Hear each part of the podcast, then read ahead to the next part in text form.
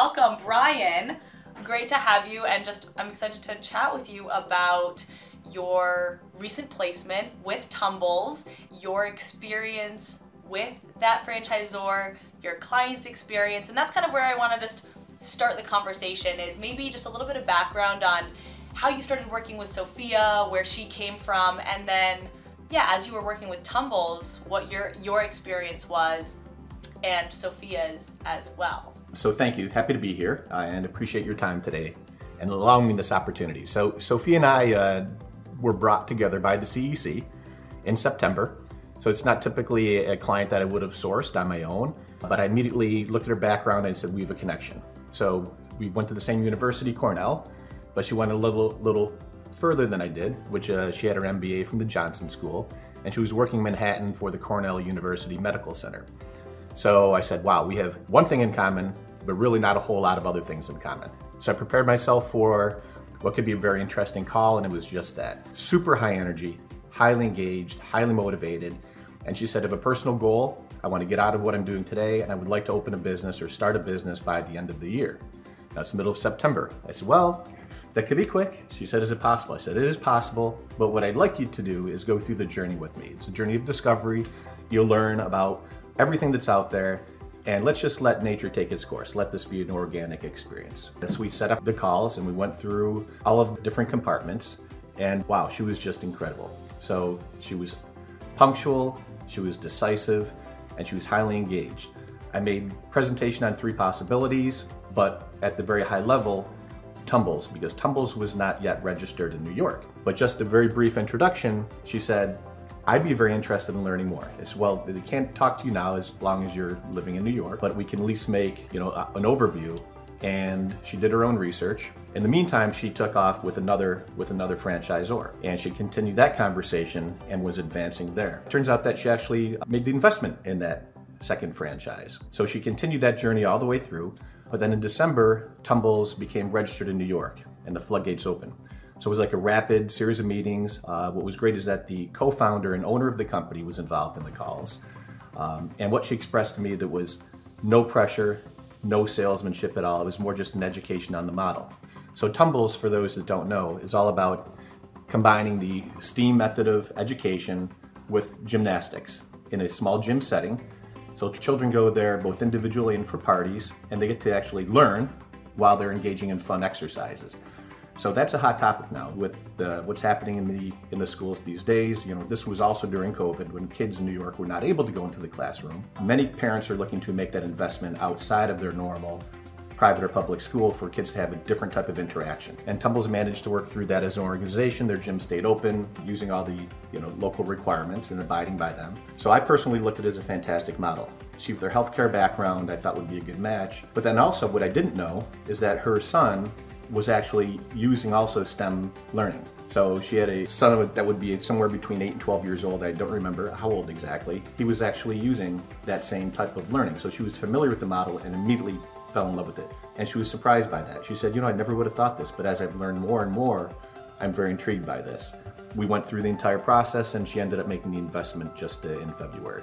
The, journey was one that was lovely. Uh, she was a pleasure to work with and same side, same feedback from the franchisor, decisive, great, prepared with great questions, a great listener. And I would say it was almost an ideal experience from my standpoint. I love that. And the part that I always enjoy he- hearing about with these stories is first of all, your clients come from such a wide variety of backgrounds. And then, second, you present the model thinking, okay, there's some similarities here, there's some good, like, red threads that run through kind of Sophia's background and what she's involved in, and then also this model. But it's always, for the most part, I was like, majority of the time, it's not something that the client ever would have thought of, which is always why I think it's just so, I love that part always. I agree, and Tumbles is also first mover. So there are, you can go and go to places where they're offering STEM training, STEM education, or you can go to a gym. But they were the first out there in the US to combine them in one interactive environment, which I thought was great to be. First movers oftentimes the best place to be because you can ride it as, as it goes up. And right now there's no competition. Yeah, no, that that's huge and people don't think about. You know, you don't like wake up in the morning and be like, you know, I would love to combine a STEM and a gym for Exactly. kids. Or maybe you think that, and you're like, mm, I can't do that. so that's really good. Were there any, as you were working with Sophia, like it seems like it went quickly, she was engaged, but were there any challenges or anything that came up outside of that registration piece of it, even with regards to tumbles or not, that you worked with Sophia through? Whether it's fears or just things that came up as questions or things that you had to kind of tackle. Sophia was so highly engaged and, and wanted to move so quickly, I was actually tapping the brakes. Yeah. I wanted to make sure that she was doing all of the necessary uh, homework, spending time with the franchisor, learning about the model, making sure that it was something for her versus just, I'm tired of what I'm doing, I want to open a business by the end of the year, or at least make the investment. And I think that actually gave credibility to the journey versus, hey, how fast can we move you through? It was the opposite. So the more she learned, the more she became engaged and the more interested. Um, and I think ultimately that was a big part of the success was, yeah, I know you want to move fast, let's slow, slow down just a little bit here. But she, during this time, keep in mind, she was also having same conversations with a completely different franchisor in a different industry, but it turns out that it was a complementary industry. So it also had some type of a healthcare aspect to it from the standpoint of in home senior care. Different model, same time. She was able to go through the process with uh, the journey with both companies simultaneously. And that's why also I said, okay, let's make sure you have ample time to do the research and have the conversations that need to happen. Right. And like at the end of the day, like you're it's gonna be fine. There's no need to like rush into a decision here. And so with that other brand, did she also want to move forward with that one or was there did she really just resonate with tumbles more? I would say they're equal, uh, but but different. Equal in terms of her passion and interest, but different in terms of the models, and and both excited her. The other franchisor uh, actually was pushing to get to have her signed by the end of the year. Uh, my client was not able to for personal reasons, not anything other than you know I just I need a few weeks, and this is at the height of COVID. You know, COVID resurged in, in Manhattan, and she's like, I'm a little busy right now, so uh, trust me, I'll, I'll we'll be okay. But on that end, they were they were a little bit you know trying to move a little quicker than I appreciated, and in both cases, we just said no, it's not. Let's let nature take its course, and it will turn out as you said, okay. And I think also that goes back to just, um, again, I know there was like a hold on Tumbles and it kind of opened up at just the right moment. So then she was able to really go through all of that. But I do think it goes back to the whole collaboration piece and the franchisor working with you as the coach and also working with the client on their timeline because a lot of times I do see it where the, the franchisor, especially, you know, you get to the end of the year and you're like, okay, we're very close. If we can just get this over like the finish line and make it through, then, you know, you're, you're starting to look at like quotas and, and things like on that side. Whereas we know when there's that collaboration and the franchisor talks to you and says, hey, this is what we're thinking, and you're like, you know what? No, she really can't right now. And then the franchisor is okay to say, that's fine, let's hold off. That could have also, you know, impacted the other side of the story. But I think really where Tumbles, and you can speak to this as well, just in how they like meet the client and I did have a conversation with them too, where they're like, we just like moved over to WhatsApp um, instead of like a traditional call, and I think that's great. Um, but yeah, I kind of want to get your take on just that in general. Tumble was fantastic from day one. So take the model, set that aside. Just their interaction with myself and with my client, both, I would say was about perfect. So they were there, they had both regularly scheduled calls or interactions via WhatsApp or text. Then that didn't really start until December when York was registered. So that's when it became frequent and, and steady. At the same time, you know, I was also behind on every call. So I'd speak with them, speak with my client, make sure that everyone's on the same page but also both were aware that I was having conversations. So I wasn't trying to do anything behind the scenes. I wanted to make sure that Tumbles was satisfied with the information and the time that they were getting, and that, that my client was as well.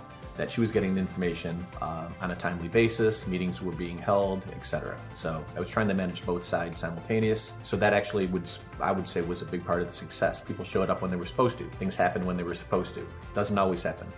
no, it is not always the perfect world, but, and I know that they also really appreciated your part in it, and that's why I think is so that like the coach so valuable is you know being able to speaking with the franchisor, speaking with the client, and kind of like making all the pieces come together as long as all parties are, are willing to.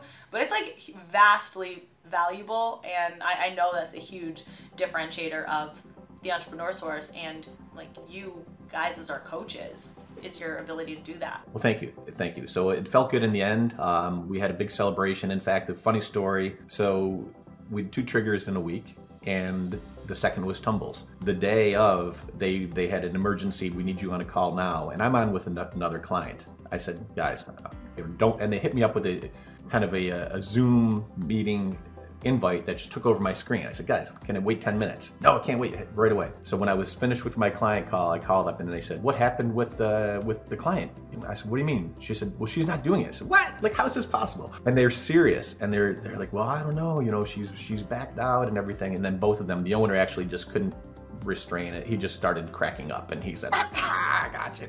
She was awesome.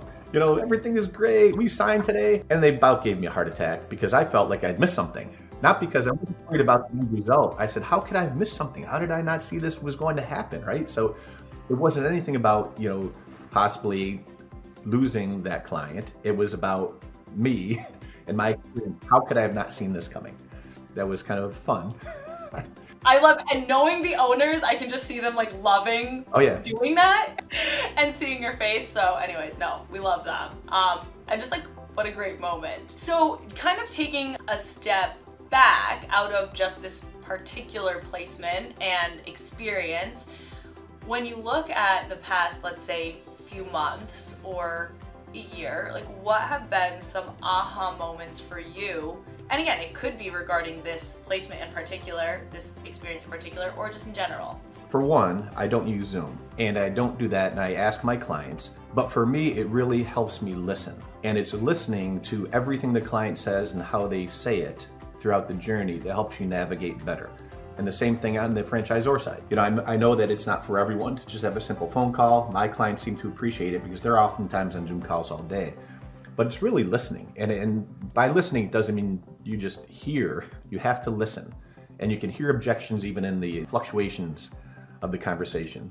Their voice, how you end a call oftentimes, you listen to that and, and the way that you say goodbye. We're going to have next call, or perhaps there's some risk to that next call and that's a big part of it is really listening and listening to their needs. You know it, it's about possibilities but also there's a certain element as you met i think i think you said the red thread that goes through um, finding something that is a common bond to that client. It's not like hey i love pets and you just pitch and, and present pets but there could be an element of pet care or something that utilizes animals in some way shape or form that's not necessarily directly the pet industry and that's what you're looking for is that something that would spark their interest. At the same time, you could also be surprised. You know, you can find something that I, they want to do something completely different. Where I've been most successful is where I find that one thread that would connect that possibility to the client and then follow that thread through. I love that. I think I was talking about it with someone the other day, but when it comes to, and I was talking more about it like on the franchise development side, but like finding the red thread to your point, it's not just that superficial, like I love food great, let's show you all the food possibilities. Or, you know, I love like sports, so let's just show you only that. It's like going deeper and looking at the individual as a whole and like what really gets them excited. And I've talked to other coaches too, where they're it's so much more like community and um, being able to like do something bigger that they couldn't before. Yes, agreed. I like that part of it. And then here's my little my closing question is when you look at the next six months and you look at the clients that you're working with or what you have going on, what is exciting to you when you look ahead a little bit? I'm the coach who focuses on quality versus quantity. And the clients that show up, they get 100% of me all the time, no matter what that is. And I have a pretty good feel now for those that are that are invested in the journey, invested in me. They get all of my time and energy. And I've had some that I've utilized that same approach that left the journey before the end of the year They've since come back. One is now going towards the same model that we had spoken about that he came very close. The second is looking at something that's a much higher investment level, but he had the opportunity to reflect upon the time together and he's now drawing territory maps with yet another franchisor. But if you invest the quality and not just try to check all the boxes and move them to the finish line, I think you'll get a, a, a much better return with that. I know their families I, I know their motivators. I had a client uh, last week tell me about her son's anxiety and, her own anxiety having to clean the attic out of all the toys that her children had accumulated over the years. And there was about a 20 minute, 30 minute of just her just dumping on me. And then she said, I feel like you're my, you know, my, my therapist. And I said, well, I can be, if, you know, and it made her feel much better. But at the end of that conversation, I also learned much more about her in terms of what she may be willing to do from a possibilities and an investment standpoint that I probably would have not learned had we not spent that time together on the phone. So I budget the appropriate amount of time for my calls. I go over if needed. I'll never go over to another client's call, but I spend the time that's necessary to make sure that you're facilitating that deep interaction with the client. And that's why I love what we do. Yeah. I, and I've said this before. Yeah. you're not the first one to say that where the client has you you're you're expecting to talk about maybe business models or something more along those lines and then the client's like I am getting divorced or yeah. like I have these massive issues going on at home and you have to talk through that first.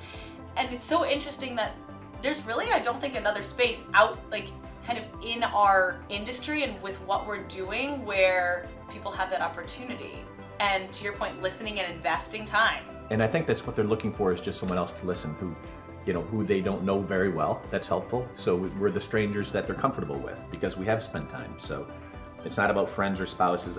They know that it's all in confidence when they share with me. Who am I going to tell that knows my client from Long Island? No one. So, so I think that's also important to them to have that here. Well, I'm excited for you um, because just hearing kind of your like you're very assured in like this is the approach and this is what works. You know, and it's not like the process. Like of course there we have a system and things, but it's really the like if you take the time to understand the people then you're to get that red thread um, that's going to then help other side of it. I would agree. I am a football fan. I don't know if you are, but I use football analogies because I think they, they're perfect in the real world. And I, I glance at my KPIs, but not very often. And I use as an analogy Tom Brady. He does not step onto the field and worry about his completion rate for the year, his yards for the year, his standings, MVP, etc. All he worries about is that getting that first down, and then the next first down, and advancing the ball down the field, then that first touchdown. He's not even worried about the end of the game at that point. You know, he's one play at a time, and that's kind of how I take it. So the KPIs are a good measure. On occasion, yes, you're tracking, but I try not to get caught up in that that that part of the business. It's more you know, like you can feel it if it's working, and I think conversely, you can feel it when it's not. And if you and if it's not, then perhaps you look at the KPIs and you decide where and why. But if it's working, then you, you will know it. You, a number is not going to tell you it's working for you. I, profound, Brian. and I, I'm not a football fan, but I, I do get that analogy, and uh, okay. and so that does make sense. Thank you very very much just for like spending a little bit of time here, just talking about this. Is there anything else on your mind or that you kind of want to end with?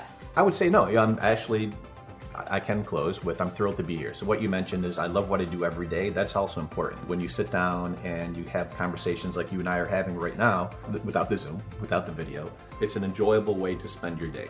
And you know, at the end of the day, uh, my goal is that regardless of whether a client moves forward or not, that they get value in the conversation. And I mentioned that to someone else actually this week. If your focus is not on that goal line, say from you know presenting the possibility, you, are doing the right thing. Everyone should walk away from our time together, feeling satisfied the time's not wasted, it's been of great value to them. And that's the main mission. Uh, and I've had many of my clients who've gone taken a different path I stay in touch with. They've provided me with referrals, recommendations, etc. Because of the time that we spent together resulted in clarity and they found another job, let's say in the same industry, clarity in terms of just who they are. Uh, many refer back to the disc as having great value, uh, disc and yes, and driving forces. So that has been something that's been a great tool and an asset they walk away from. But in some way, I'm always looking to provide value for the client, and that makes me feel good about it, regardless of the end of every day, I always feel like I've done an added value to people's lives. Amen. I am the same. So, well, you provided great value to me today. So, thank you for taking uh, 30 minutes of your time yeah, here. Early in the day.